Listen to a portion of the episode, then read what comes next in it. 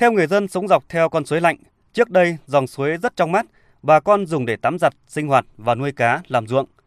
Tuy nhiên, từ khi các doanh nghiệp về khai thác đá hoa trắng ở đầu nguồn là dòng suối thường bị vẩn đục, đôi khi có cả váng dầu, nên buộc bà con phải đào ao, khoan giếng để thay thế, nhưng vẫn không yên tâm. Ông Mông Văn Trụ, một trong những hộ dân sống ở đầu nguồn suối lạnh cho biết. Nước đục đỏ là nhiều năm lắm rồi, từ 2010 trở về đây rồi. Khi nó mở đường vào là nó, cái bùn đất nó đã nó xả xuống, nó đã đục đỏ rồi. Bây giờ là, là nước đục trắng. Còn trước thì nước nó trong veo. Từ năm 2021 lại đây, nước suối bị đổi màu như nước vo gạo diễn ra thường xuyên hơn, khiến bà con càng thêm lo lắng. Vì tuy không dùng tắm giặt ăn uống nhưng bà con vẫn phải dùng phục vụ cho tưới tiêu.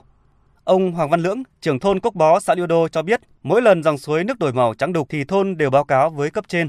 Từ cái lúc là có ờ, công ty doanh nghiệp vào thì bà con cũng cũng không không dám ăn uống vừa ở đây thì cái cái, cái dòng suối này cũng là mong muốn là các cơ quan chức năng có thẩm quyền này để xem xét là làm rõ là, là, là nguyên nhân đấy là nó nó là như nào có phải là do công ty không hay là từ đâu đến. Trước đây thì không có tự nhiên bây giờ là nó, nó có như thế nên là là bà con nhân dân thì cũng lo lắng vì là nguồn nước như thế thì làm đồng ruộng các thứ nó sẽ ảnh hưởng.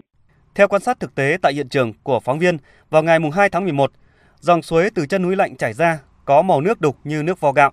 Dù bà con nơi đây nói rằng nó đã trong hơn so với những ngày trước đó. Tuy nhiên, cây cối hai bên chưa thấy có dấu hiệu bị chết, nước cũng không có mùi hóa chất, nhưng tuyệt nhiên không có dấu hiệu của tôm cá sinh sống. Trao đổi với phóng viên, ông Nguyễn Ngọc Sơn, trưởng phòng Tài nguyên và Môi trường huyện Lục Yên, tỉnh Yên Bái cho biết, đơn vị đã nhận được phản ánh của người dân.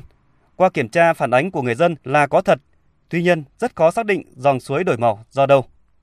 Được biết, đầu nguồn con suối này có hang đá và phía bên trên có một số doanh nghiệp đang hoạt động khai thác đá hoa trắng. Phóng viên VOV sẽ tiếp tục tìm hiểu thêm về vấn đề này.